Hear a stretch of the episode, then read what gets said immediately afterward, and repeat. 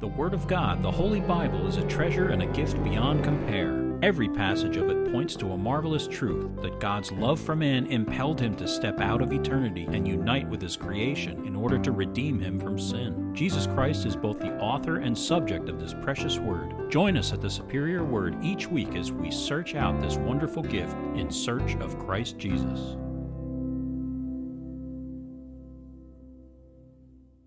Psalm 35, a psalm of David. Plead my cause, O Lord, with those who strive with me. Fight against those who fight against me. Take hold of shield and buckler and stand up for my help. Also, draw out the spear and stop those who pursue me. Say to my soul, I am your salvation. Let those be put to shame and brought to dishonor who seek after my life. Let those be turned back and brought to confusion who plot my hurt. Let them be like chaff before the wind, and let the angel of the Lord chase them. Let their way be dark and slippery, and let the angel of the Lord pursue them. For without cause they have hidden their net for me in a pit, which they have dug without cause for my life. Let destruction come upon him unexpectedly, and let his net that he has hidden catch himself. Into that very destruction let him fall. And my soul shall be joyful in the Lord, it shall rejoice in his salvation. All my bones shall say, Lord, who is like you?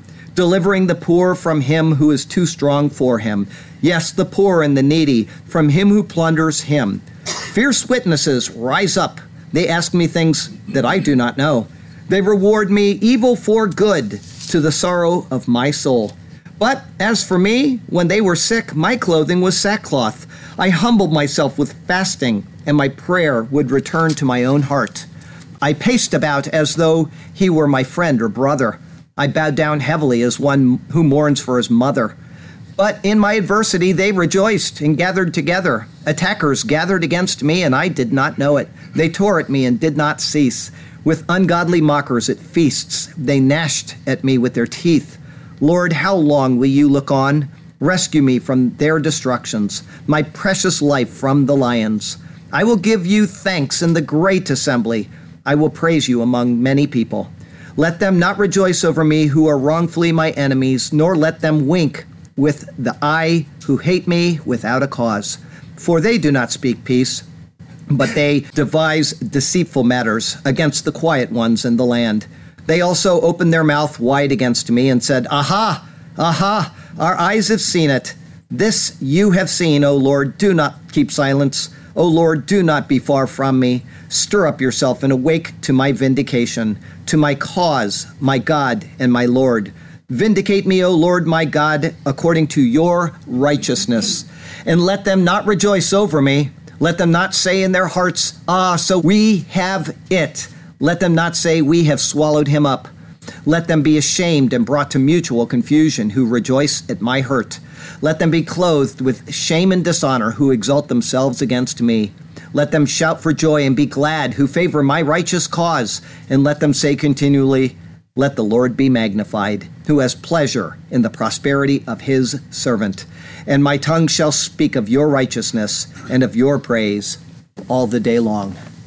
Once again, Jesus all over it. You just read the Psalms and you think of what he went through, and it's all over it. We are starting a new book of the Bible today. We've been in Leviticus now for just over a year, actually 51 sermons, but over a year because of our Christmas and Resurrection Day sermons. But Esther is a really wonderful book, even if you just read it as you know, uh, just as reading material and not really studying it or putting it in the context of what the Lord is doing in redemptive history.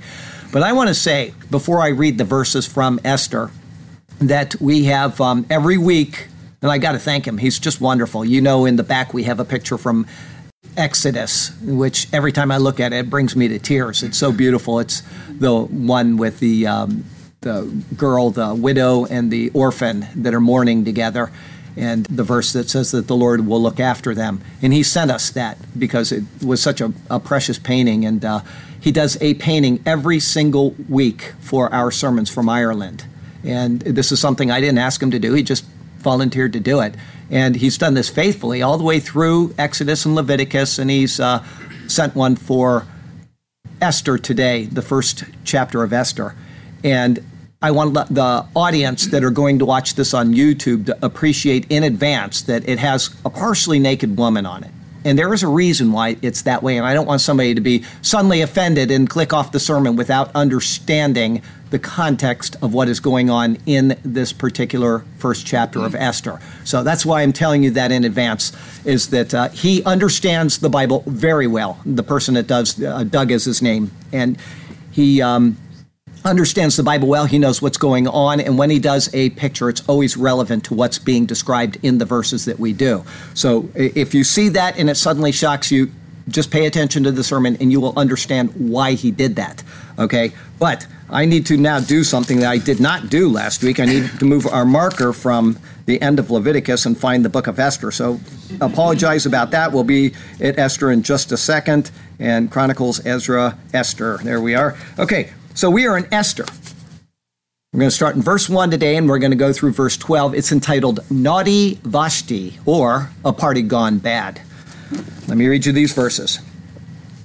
Now it came to pass in the days of Ahasuerus. This was the Ahasuerus who reigned over 127 provinces from India to Ethiopia. In those days, when King Ahasuerus sat on the throne of his kingdom, which was in Shushan the citadel, that in the third year of his reign he made a feast for all of his officials and servants, the powers of Persia and Media, the nobles and the princes of the provinces being before him.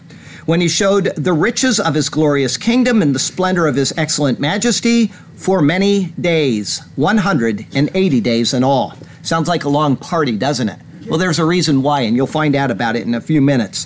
Verse 5 And when these days were completed, the king made a feast lasting seven days for all the people who were present in Shushan the citadel, from great to small, in the court of the garden of the king's palace. There were white and blue linen curtains fastened with cords of fine linen and purple on silver rods and marble pillars, and the couches were of gold and silver on a mosaic pavement of alabaster, turquoise, and white and black marble.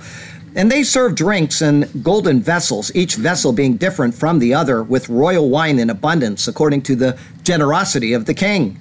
In accordance with the law, the drinking was not compulsory, for so the king had ordered all the officers of his household that they should do according to each man's pleasure. Queen Vashti also made a feast for the women in the royal palace, which belonged to King Ahasuerus. On the seventh day, when the heart of the king was merry with wine, he commanded Mehuman, Biztha, Harbona, Bigtha, Abagtha, Zethar, and Carkas, seven eunuchs who served in the presence of King Ahasuerus, to bring Queen Vashti before the king wearing her royal crown in order to show her beauty to the people and the officials, for she was beautiful to behold. Verse 12 But Queen Vashti refused to come at the king's command, brought by his eunuchs. Therefore the king was furious and his anger burned within him. Just so you know, also, before I give you my thoughts on these verses, we are in the Old Testament. We've been there forever, and we're probably going to be there until the day I die, at least, and somebody can take the mantle from there.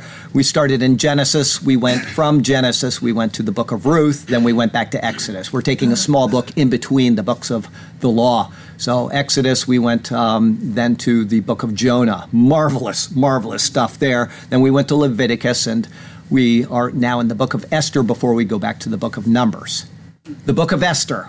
Not having decided on what book we should do before returning to the Pentateuch, which is the Torah, the law of Moses, I asked my, our friends, Sergio and Rhoda, to help me out.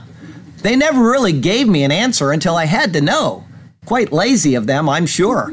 Friday before sermon typing is when I do advanced work, such as typing poems and other non sermon typing work. But one cannot type a poem for a book that they have not decided on. So I asked them that week. Sergio said, Esther. I had wanted to do the Song of Solomon. One had to give, and Esther comes before the Song of Solomon, so at least they will have been done in the right order by choosing Esther. And so I present to you the book of Esther. Esther is the 17th of the 66 books in the Christian Bible. It thus corresponds to Malachi, the 39th book, and 2 Peter, the 61st book, when the Bible is divided into three sets of 22 each. If you read your Bible in that format, you'll learn many wonderful things, parallels and patterns that just pop right out at you. It is a part of the Old Testament known as the Ketuvim, or the writings. The three major divisions are the Torah, meaning the five books of Moses, the Nevi'im, or the prophets, and the Ketuvim, or the writings. Together they are called the Tanakh, which stands for Torah, Nevi'im, and then Ketuvim. So Tanakh is what the Jews call their testament. Esther is comprised of 10 chapters and totals 167 verses. Esther is also one of the five Megillah scrolls. That comes from the word galal, which means to roll, and thus it is a story which is a detailed or embroidered account. It rolls along. The five megillot are the Song of Songs, read each year at the Passover. Ruth, read each year at Shavuot. Lamentations, read each year on the mournful day of the ninth of the month of Av, and Ecclesiastes, which is read each year at the Feast of Sukkot, and they finally end up with Esther, which is read each year at the Feast of Purim. This is what the Jews read year upon year. Esther was the last book of the Old Testament to have been canonized by the Jews, meaning they went through each one and they said, That is surely of God, that is surely of God, and they got to Esther and they had to debate it. It was canonized and it was done so rightly. It is an important part of the canon of Scripture and also of Jewish history. The writing of Esther dates to the 4th century BC, and the exact year will be given for the occurrences which it records. It is not sure who wrote this book, but it is probably not Mordecai, a main character of the story, who most people say it is. The author distances himself from the person of Mordecai. However, Several of the gospel writers do this as well, so it is not impossible that he authored it. The purpose of the book is almost always cited as to bring to remembrance the people and the events which brought about the Feast of Purim for the Jews. Thus, it would be an anchor back to their history and how they have remained as a unified people even to this day. A second, less cited reason, but one which is made, is to show the conflict between the people of Israel and the Amalekites. This is certainly a highlight of the book, warring against and gaining over the enemies of the people. This will be explained when the main antagonist of the story, a guy named Haman, is introduced. However, neither of these reasons is at all sufficient to describe the main purpose of this book. The book, and indeed all of the Bible, is not about the Jewish people. They are a main part of the subject matter, but the Bible is about the Lord, the Creator, the sovereign, the sustainer, the protector of his people, the one who may not even be acknowledged, and yet he is the one who is still there, working behind the scenes to effect his purposes in redemptive history. In particular, the purpose is bringing to fruition his promise of a Redeemer, the true subject of all Scripture, Jesus Christ. The people of Israel were the people through whom he would come, and therefore it was necessary to keep them as a people in order for him to arrive. Further promises were made to them that they would always be kept as a people even after the arrival of the Messiah. And therefore, Esther shows the faithfulness of God to the stiff necked and unfaithful group of people that he had covenanted with. Our text verse comes from Ezekiel chapter 36. It's verses 22 and 23. Therefore, say to the house of Israel, Thus says the Lord God, I do not do this for your sake, O house of Israel, but for my holy name's sake, which you have profaned among the nations wherever you went. And I will sanctify my great name, which has been profaned among the nations, which you have profaned in their midst. And the nations shall know that I am the Lord, says the Lord God, when I am hallowed in you before their eyes. It's kind of a depressing text verse for a sermon to start with, but it is the reality of what occurs in Esther. Ezekiel was specifically speaking about the second return from exile, meaning Israel's return to the land in modern times. But the premise holds true for both exiles.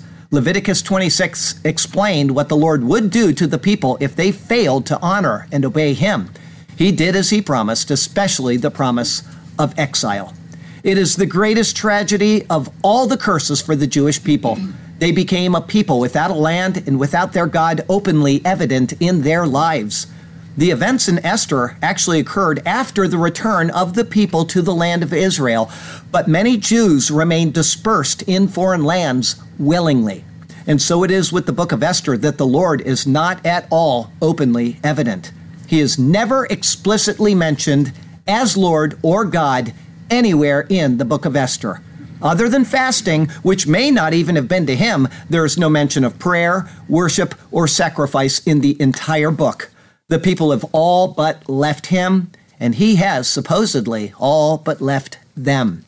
And yet, the outcome of the book shows us that this is not so. Either extreme chance and happenstance directed the affairs, or the Lord was there, working behind the scenes to ensure things would come out as He covenanted with Israel. The truth of which is correct is obvious when searching the details of this book. Deuteronomy 31 says that in disobedience the Lord would hide his face from the people, and that many evils would befall them. He even repeats himself, saying, And I will surely hide my face in that day because of all the evil which they have done, in that they have turned to other gods. To hide his face means that they would not know that he was there with them any longer. And thus it is in the book of Esther. The Lord is hidden. They are not in their homeland, and they are about to face total annihilation. You'll see that as we go through this book. But the Lord is there. Hidden? Yes, but the Lord is there. Four times in the book of Esther, the divine name, Jehovah, Yud He Vav He is how it's spelled in Hebrew, is secreted away in acrostics. That means the first letter of a word, and it can be the first letter of the word going this way or that way, or it can be the last letter of a word going this way or that way. Four times in the book of Esther, the name, the divine name, Jehovah, Yud He Vav He, is hidden in this form. One other time in the book of Esther is the name that he proclaimed to Moses on Mount Sinai, which is Ehyeh, or I am that I am. That is also found in acrostics in the book of Esther. He is there ensuring that all will turn out as it should. In God there is no lack, and for Israel, who has forgotten the Lord, he has not forgotten them. His promise is to the people of the world. It is a promise of redemption and restoration, which goes back to the very fall of man. Without Israel, Christ would not have come. Israel must stand, and Israel will stand. From them came the Messiah, and to them Messiah will return. But it is not for Israel's sake that these things have or will come about, but for the sake of the Lord's holy name. This is the overarching purpose of the book of Esther, sanctifying the holy and yet unseen name of the Lord. It's all to be found in his superior word. And so let's turn to that precious word once again. And may God speak to us through his word today, and may his glorious name ever be praised. I have three thoughts for you today. The first is a feast of 180 days. It's verses 1 through 4. Now it came to pass in the days of Ahasuerus. The book of Esther begins with the words Vehi bime Ahashverosh, or and it came to pass in the days of Ahasuerus. Beginning a book with the word and might seem a bit unusual to our ears. It is as if we're reading and come to a new book and find it's merely a continuation of the same story which we have been reading all along. And for all intents and purposes, it is. God is revealing to us a single story, unfolding it in a logical sequence which may or may not be chronological, but each section fits in a fashion as orderly as if it is chronological. This same and begins the books of Exodus, Leviticus, Numbers, Joshua, Judges, Ruth, 1 and 2 Samuel, 1 and 2 Kings, 2 Chronicles, Ezra, Ezekiel, and Jonah. Beginning this way is certainly intended to show us an unraveling of a thought process which had already began elsewhere. And I would submit to you that it began at Genesis 1, verse 1. The name Ahashverosh, or as we transliterate it, Ahasuerus, is believed to come from the Persian Khshayarsha, signifying mighty eye or mighty man. The name here needs to be explained. The same name points to three different people in the Bible. One is found in Daniel 9, verse 1, known as the father of Darius, and so he is identified as a person named Cyaxares. Another is found in Ezra 4, verse 6. He is identified as Cambyses, the son of Cyrus. The third is the person named here in Esther, believed to be Xerxes, a Greek name derived from the word Achashverosh. Xerxes is believed to mean warrior or hero among rulers. Scholars do disagree on which Ahasuerus is being referred to, but Xerxes is generally accepted as correct. And this is more probable because of verse 1 continuing. This was the Ahasuerus who reigned over 127 provinces. There's great specificity here in order to relay several things. The first is the greatness of the area over which Ahasuerus ruled. In this, it shows the magnitude of the danger in which the Jews would find themselves as a people in the coming narrative, and then also the greatness of the exaltation of the Jews because of the role of Esther and her cousin, the man Mordecai, both of whom will be introduced as we go on. The land that Ahasuerus controls is inclusive of the land of Israel. And secondly, the words are given to guide us to who the true Ahasuerus is. First, it says that he ruled over 127 provinces. Daniel 6, verse 1 says that under Darius the Mede, there was 120 satraps in the Persian Empire. That could simply be a rounding down of the exact number, or it is that the empire expanded after that time. The latter is probably correct. A person is not going to round down the number of his kingdom. The word translated as provinces is Medina. It is derived from the word din, which means to judge. This in turn comes from a root meaning to sail directly in a straight course.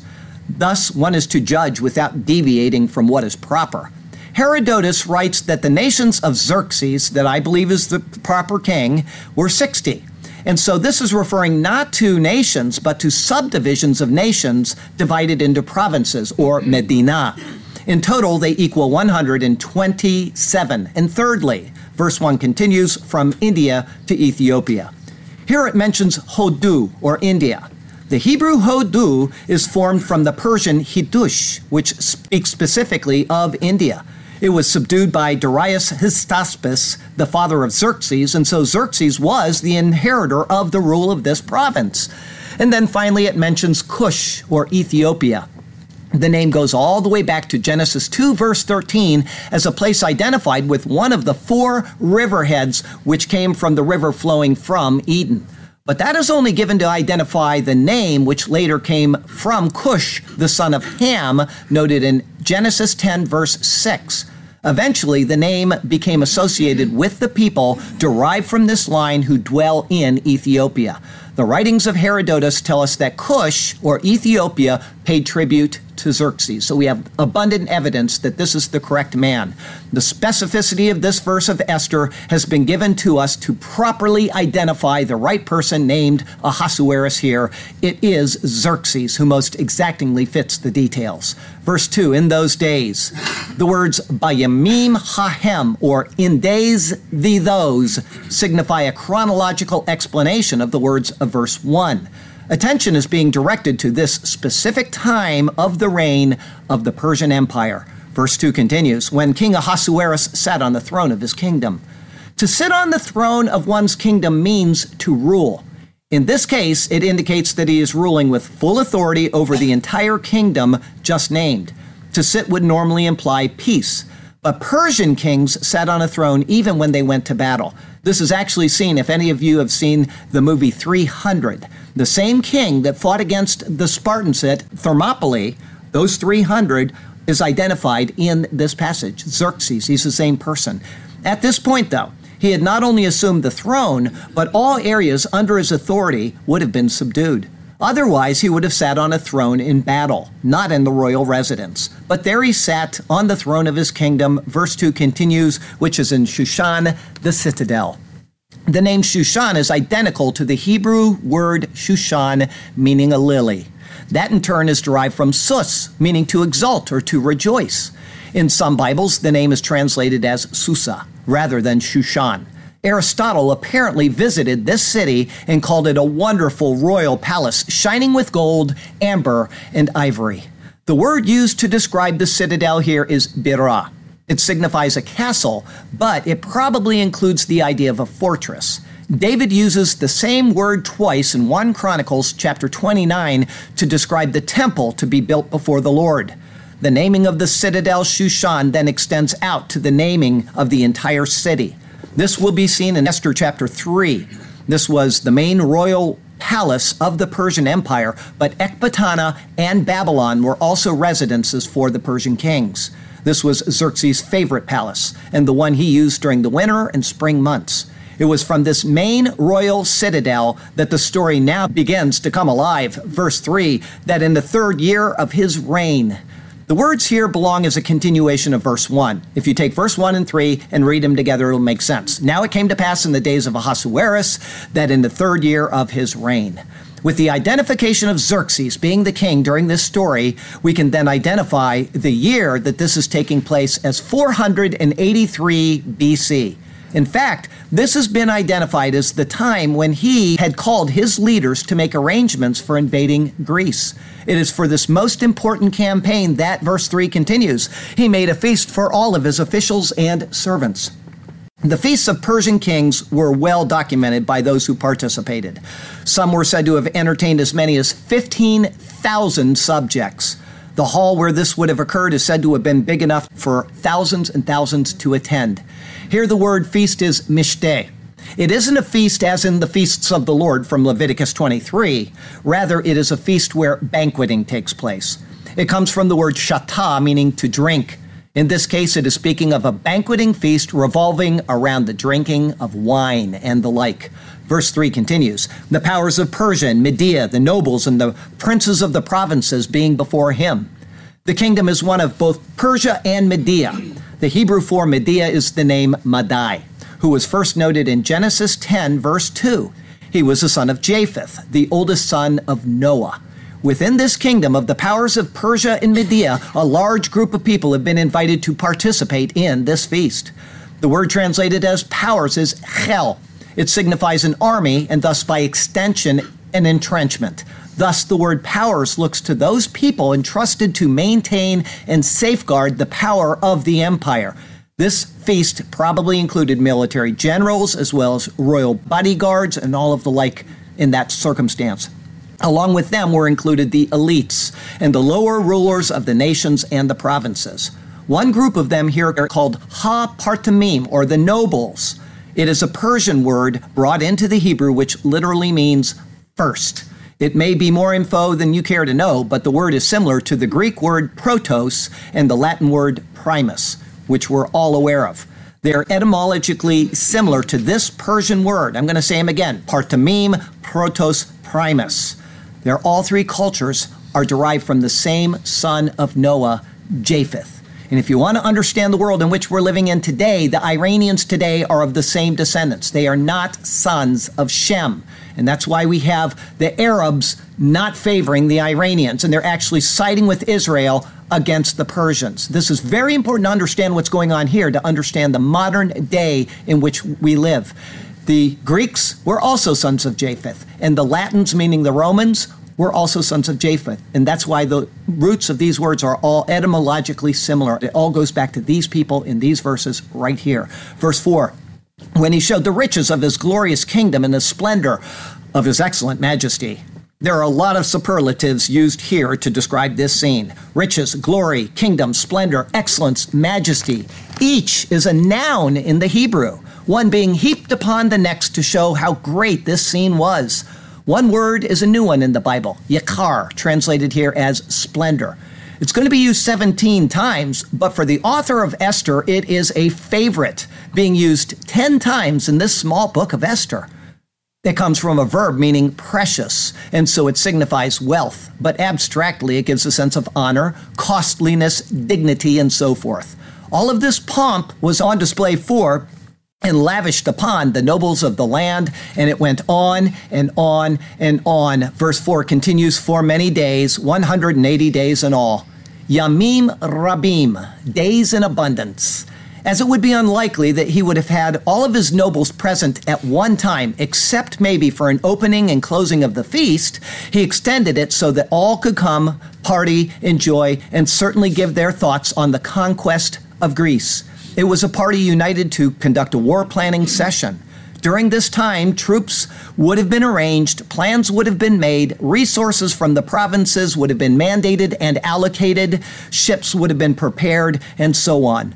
All of this is in accord with Daniel's prophecy of this coming great king named Xerxes. Even pinpointing the reason for such a banquet in his prophecy. Believe it or not, Daniel wrote about this coming king and why he would be having this giant party. It's from Daniel 11, verse 2. And now I will tell you the truth. Behold, three more kings will arise in Persia, and the fourth shall be far richer than them all. By his strength, through his riches, he shall stir up all against the realm of Greece. Hence, we have the movie 300 today because of exactly what Daniel prophesied and what we're reading about right now in the book of Esther. The riches of the king and of his kingdom are on display for all to see. And for those who are invited to come, a grand banquet for them there shall be. Those from near and those from far away, all who are invited are instructed to come. The banquet is set, and it is a marvelous day, as arrive the subjects of the kingdom. To stand in the presence of the king, what a thing to believe, what a thing to see, an honor that truly makes the heart sing. Yes, a grand banquet for the people there shall be. Our second thought today is a feast of seven days. It's verses 5 through 9. Verse 5 And when these days were completed, the king made a feast lasting seven days for all the people who were present in Shushan, the citadel, from great to small, in the court of the garden of the king's palace. After this 180 days of feasting for the nobles, a feasting which was intended to prepare for the coming war with Greece, a larger feast of a week's duration was then given for all of the citadel. This is defined as for the men of the realm in verse 9, but it included all, from greatest to the least. One might ask why he would do this. But if the previous feast was as a time of planning for war, now the plans have been made. In the military, planning is made by the higher ups, but eventually everyone is included in what has been decided. The king was probably so satisfied with the prospects of a successful engagement that he held a feast to honor the battle to come, including everyone who would be so affected by a win or a loss. The word bitan or palace in this verse is not the same as citadel in verse 2. It is a rare word found only three times in the book of Esther and nowhere else. It comes from the Hebrew word for house, and so it is actually at the residence of the king and in his royal garden that this feast took place. Hence, the amazing details of this royal palace are next given. Verse 6 There were white and blue linen curtains fastened with cords of fine linen and purple on silver rods and marble pillars. The scene being described here is one of outdoor garden luxury. There would have been hangings above and along the open areas, especially of the royal colors of Persia, white and blue. The blue, however, was more of a violet in nature. The word translated as linen for the curtains here, karpas, was originally incorrectly translated by earlier versions as green. It is from a Persian word found only here in Scripture, indicating fine linen. So if you have green there, make a note that it is not correct. These curtains would have been fastened to pillars of silver in bases of marble by beautifully dyed cords. Verse 6 continues And the couches were of gold and silver. It is debated whether these couches were made of gold and silver or if they were covered with cushions of cloths of gold and silver embroidered into them. Both are possible, and records of antiquity speak of couches with frameworks of gold and of silver work. Verse 6 continues on a mosaic pavement of alabaster, turquoise, and white and black marble. Three of the words used in this portion of this verse are found only here in the entire Bible. Thus, translations will vary widely as to what the colors and stones actually are, so don't argue over it. Being dogmatic might not be the best option, as the words are simply obscure. The final one translated as black marble is the word socheret. It may be from sochera, meaning a bulwark, and thus it would be a border pavement all the way around the garden. Regardless of the meanings, the beauty of the garden was certainly stunning. Verse 7 And they served drinks in golden vessels. Considering the size of the gathering, the wealth relayed here is astonishing. All of the cups for drinking were of gold. With the great attention on drinking here, and in other verses of the book, the term banquet is probably a better word than feast. Wine is the prominent item on display rather than food, and the wine is highlighted by the drinking vessels and of special note, verse 7 continues, each vessel being different from the other. The banquet was a form of artwork. The curtains, pillars, and pavement were extravagant, but so were the vessels. No two were made alike in order to excite the eyes and bring a note of delight to the conversations which would arise. Everything was considered unique and magnificent due to its originality. Now, imagine being the goldsmith being told you have to make 15,000 cups and all of them have to be different. Verse 7 continues with royal wine in abundance. As the king had access to every wine from India all the way down to Ethiopia, the storehouses would have been full, and it would have been immensely varied in type and potency. For the wine connoisseur of the time, it would be more exciting than a trip through the finest wine store anywhere in America. And surely nothing one enjoyed would be limited in supply because it was, verse 7 continues, according to the generosity of the king. Keyad Hamalech according to the hand of the king. The hand is what bestows. When a person holds something out with their hand, it is an indication of their generosity. If he holds out something of immense value or a very great amount, it is according to his wealth. Thus, according to the hand of the king, means that his great riches and generosity to his subjects was being placed in prominent display. Before we continue, verse 7 has an interesting acrostic in it in the words Vekalim, Mikalim, Shonim, Veyen, Malkut, Rav, Keyad, Hamalek, or and vessels, from vessels diverse, with wine royal in abundance according to the hand of the king. The first letter of each word backwards reads, and his name is the vine. You're the very first person ever to hear this. That's never been revealed in history before because Sergio did an acrostic search on this. He developed a program in order to do it, and there is in those words, and his name is the vine. It is at first interesting because the verse deals with wine and more. Jesus proclaimed, I am the vine in John 15, verse 5. It is surely a reference then to Jesus the Lord being the one to watch over the events of the produce of the vine, meaning wine, which will then affect the outcome of what transpires during this banquet. In the Bible, wine symbolizes the merging together of expressions into a result. The thing that ought to happen can happen, symbolized by the wine. There are more surprises for you coming that Sergio has fleshed out of the book of Esther, so stay tuned. Verse 8 In accordance with the law, the drinking was not compulsory. The word translated as law is found 21 times in the Bible, with 20 of them being found in the book of Esther. The only other time is in the book of Ezra, still speaking of the edict of a Persian king. It is a foreign word which indicates that the law was enacted just for this feast. The king had given special orders that anyone could drink as they saw fit and without compulsion. It is then at complete variance with the tradition of the Greeks who had a motto drink or be gone.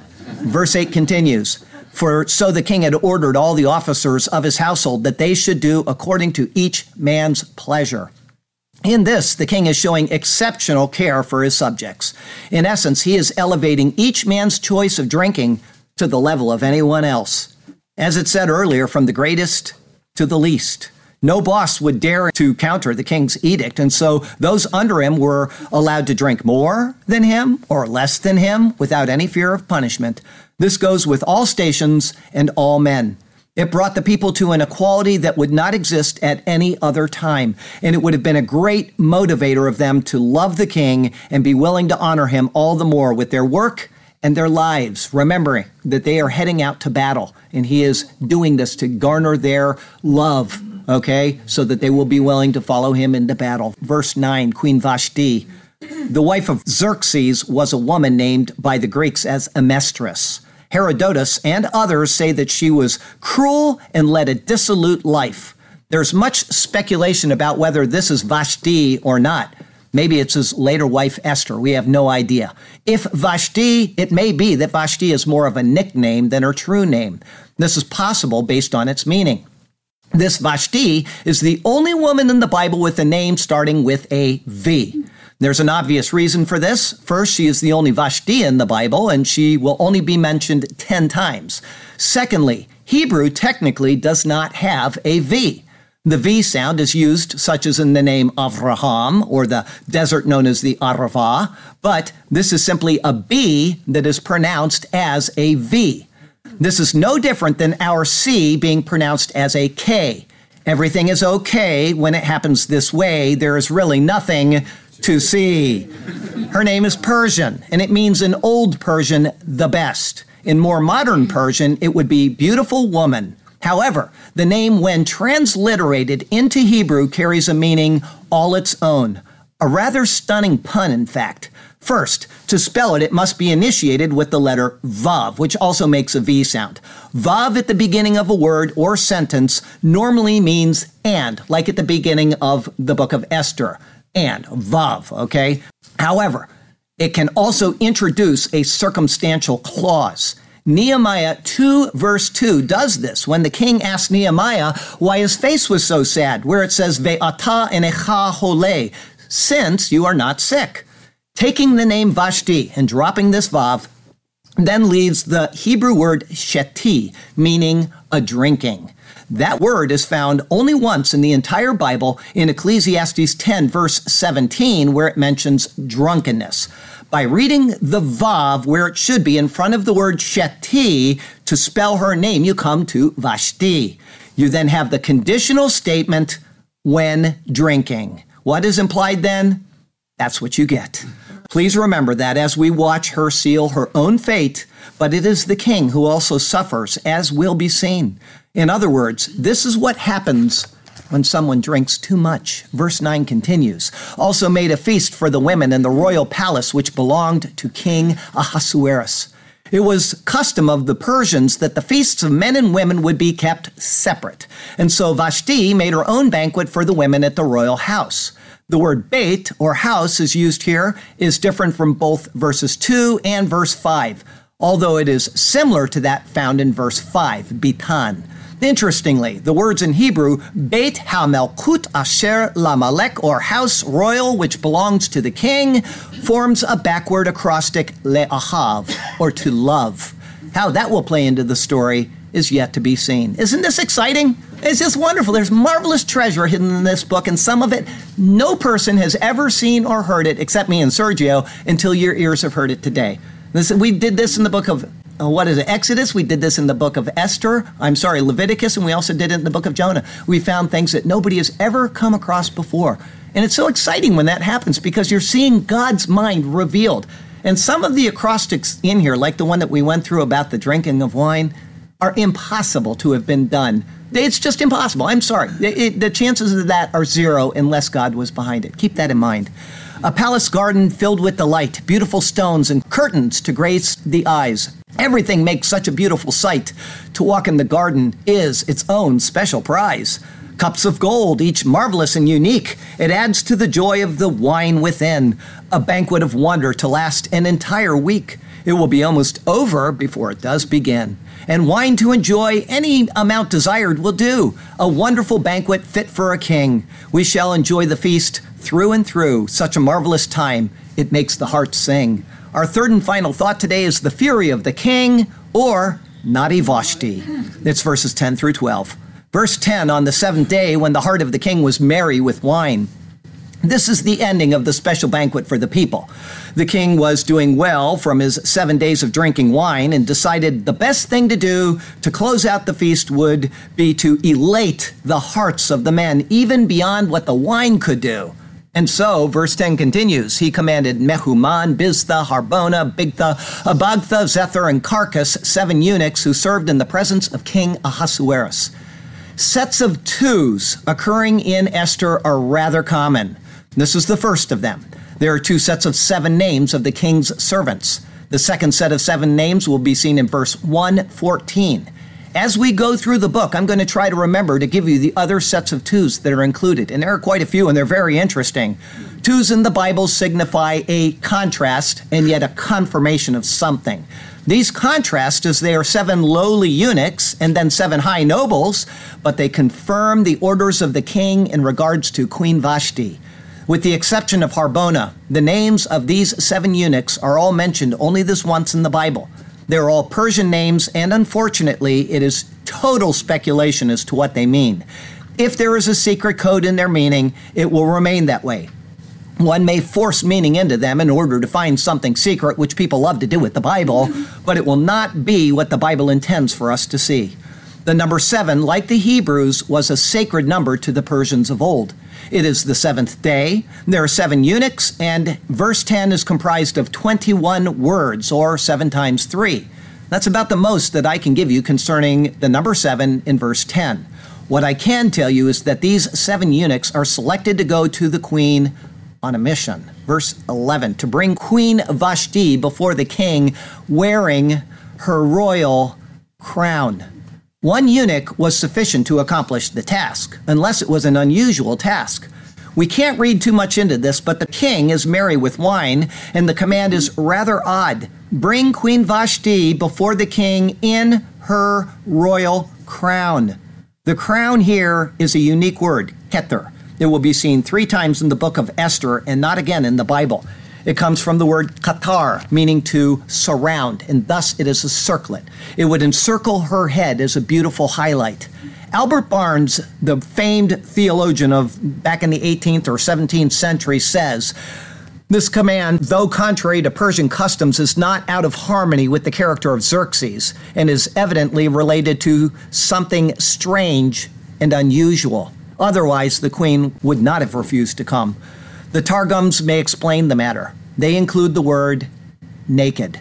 In other words, the king is tipsy. He is now at the end of a week of feasting, and he wants to end it in a way that the people would never forget. And thus he sends seven eunuchs as a protective measure because it is possible that the crown is all she was to wear. This would certainly be justification for Vashti's response, and the following words make it more of a possibility. Verse 11 continues In order to show her beauty to the people and the officials, for she was beautiful to behold. The king intended to show off her beauty. This is something she could do with all of her clothing on, and it is something the queens are famous for. And so, unless she was being placed in a truly distressing situation, it makes little sense. Albert Barnes is right. Something strange and unusual seems tied to the request. Additionally, the word people is plural it would be an indication that there were people of all different races and cultures in attendance. This would make the request even more appalling if this is what is being conveyed. It isn't worth arguing over, but verses 10 through 12 each have their own subtleties that do point to this. Verse 12 But Queen Vashti refused to come at the king's command brought by his eunuchs. The queen, for whatever reason, from innocently not wanting to be around a room full of wind up men of different cultures and positions, to not wanting to be highly embarrassed in front of the same, refuses the command of the king. This is something that was far more serious than almost anything else that she could do. Her very life could be forfeit, and it shows that the request must have had something more than what is explicitly stated. Many scholars say that it was the custom of the time to keep women, and especially queens, from the view of other men. This is not at all borne out by either scripture in general or the book of Esther in particular. Rather, Vashti's refusal came from something which had placed her in a truly undignified position. If the Targums are correct, she has done the right thing. If not, then what comes upon her will be justly deserved. Either way, verse 12 finishes with these words Therefore the king was furious, and his anger burned within him. This brings in another set of twos. Here the king's anger burns against Vashti. In verse 7 7, the king's anger will burn against Haman. They contrast, one is to a woman and the other is to a man, but they confirm royal authority. One will lead to a new wife for the king, a Jewess, and the other will lead to a new second ruler for the kingdom, a Jew. Of the anger of the king, Proverbs 16, verse 13 says, As messengers of death is the king's wrath, but a wise man will appease it. Such is true here. It will take the wise counsel of others to resolve this situation and also to save the queen's life. For now, all we can do is wait and see what will transpire in the pages ahead. But the story begins as it does for a reason. It is to show how certain circumstances will lead one to another to bring about an end which is completely unsuspected at the beginning. This is often how the Lord works in us. If we just pay attention to how things will come out, we can look back on all of the mistakes and stupid decisions that we've made, and yet they seem to lead to the most marvelous events in our life. We can look back and say, if I didn't do that, I would never have met such and so. Or maybe if that terrible day didn't happen, I never would have gotten that promotion. For those who don't know the Lord, it all seems like random chance and accidental luck or misfortune. But when God is put into the equation, we see that everything happens, good or bad, it suddenly comes out as it does for a reason. This will be one of the major themes of Esther, and it is a major theme of everyone before meeting the Lord. We don't even consider that He is there but he is there. How much more then should we realize that now that we know him personally? If your week was tough, know that it had a purpose. If your week ahead is tough, know that it will serve a purpose. In the end, the Lord is in the background tending to you with care that you can't even fathom. That is even true for those who haven't yet called on Jesus, but who are destined to do so. who knows? Maybe you don't know the Lord, but you decided to hear this sermon because you were curious about the book. I'll do my best to instruct you on the book, but it is the Lord you should be seeking. If you haven't accepted God's offer of peace through Jesus Christ, let today be the day.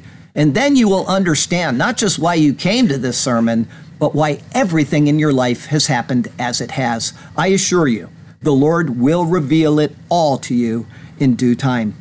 So let's take a moment and talk about why Jesus came. This book is about Jesus. He is never mentioned there explicitly, but we've already seen the name of the Lord is hidden in there four times, and I am that I am, AA is in there once as well. And then we have other references to the Lord. I am the vine. He's there. He's in the background of this book, and the Jews would not have put that in there if they knew that it pointed to Jesus, right?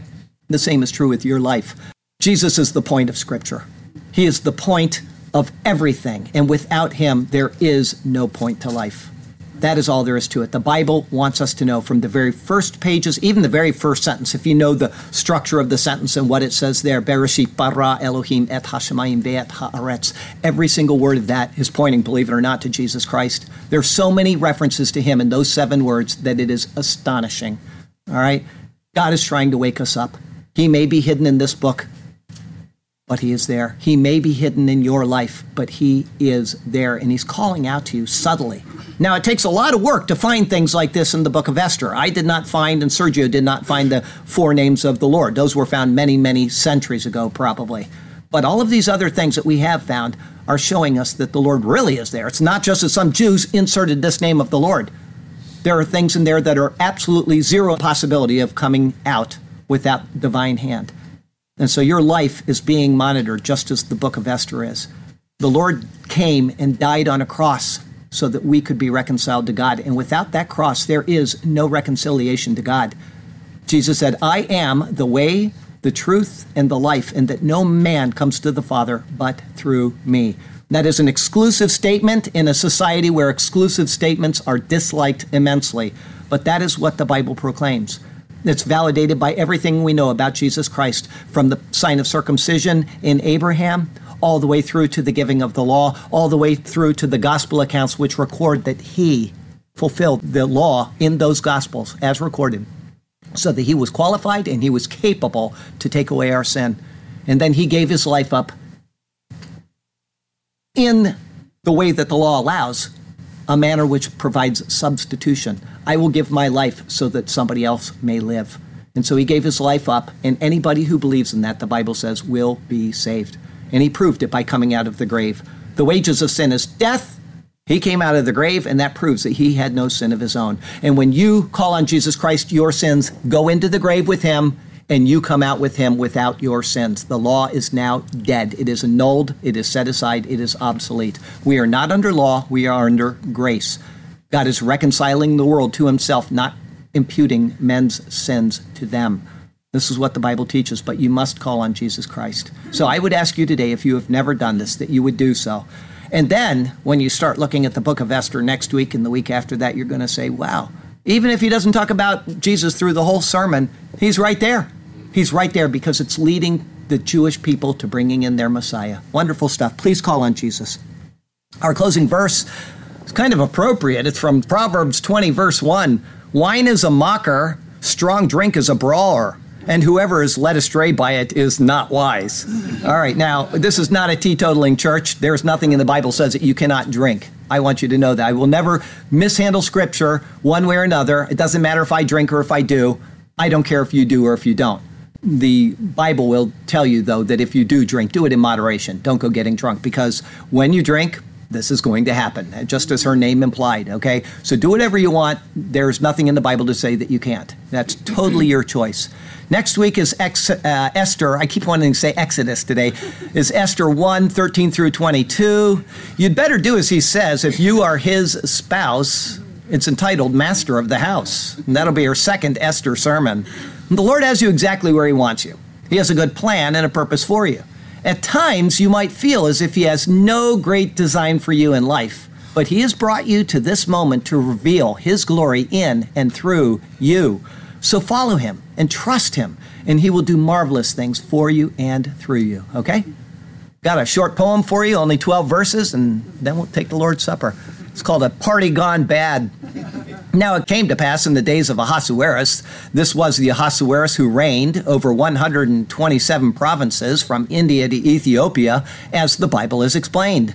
In those days, when King Ahasuerus sat on his kingdom's throne, which was in Shushan the citadel, as the Bible to us makes known, that in the third year of his reign he made a feast for all his officials and servants too, the powers of Persia and Media, the nobles and the princes of the provinces being before him, so he did do. When he showed the riches of his glorious kingdom and the splendor of his excellent majesty for many days, yes, days in all, 180. And when these days were completed, the king made a feast lasting seven days for all the people who were present in Shushan the citadel, a feast surely to amaze.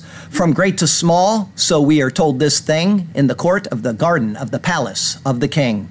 There were white and blue linen curtains fastened with cords of fine linen also, and purple on silver rods and marble pillars, and the couches of gold and silver as we know.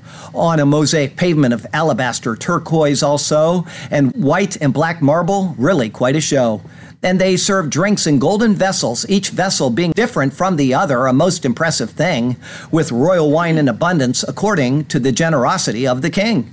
In accordance with the law, the drinking was not compulsory, for so the king had ordered all the officers of his household that such was how it should be, that they should do according to each man's pleasure and serve freely, without measure.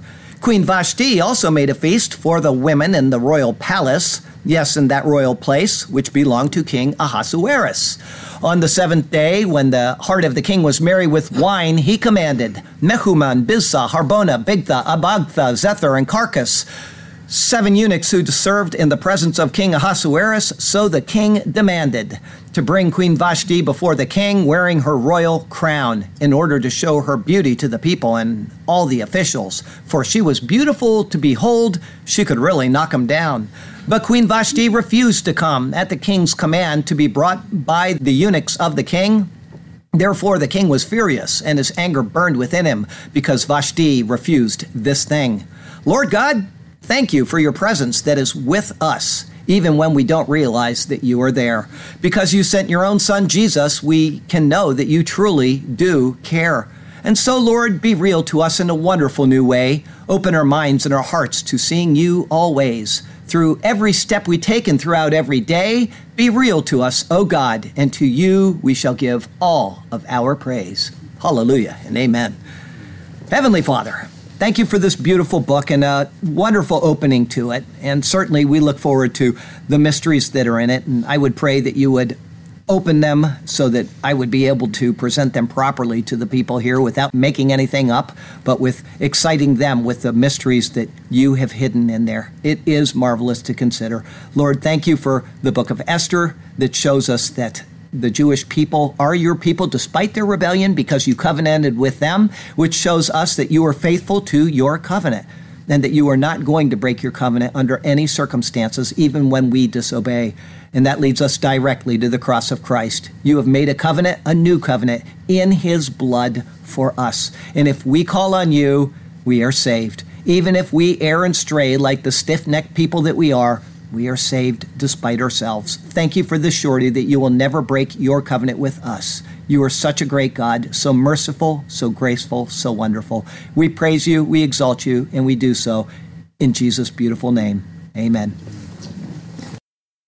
So Vashti wasn't drinking that. She was drinking in her own. That's why we can't know because it says they were having a party, and the, the word is, you know, mishteh, which is a, a banquet, and the word comes from shata, which means drinking. So we, we can assume that they were drinking as well. So we don't know who's guilty. So she behaved when she got drunk. She, well, it could be, but it could be that the thing that the Targums added in, in which I had already implicitly understood to be, could be wrong. So I don't want to be dogmatic about that, I, one way or another. It could be that the king was entirely wrong. It could be that Vashti was entirely wrong. Or I'm not going to wear that today because this shirt is just not allowing that at all. Anyway,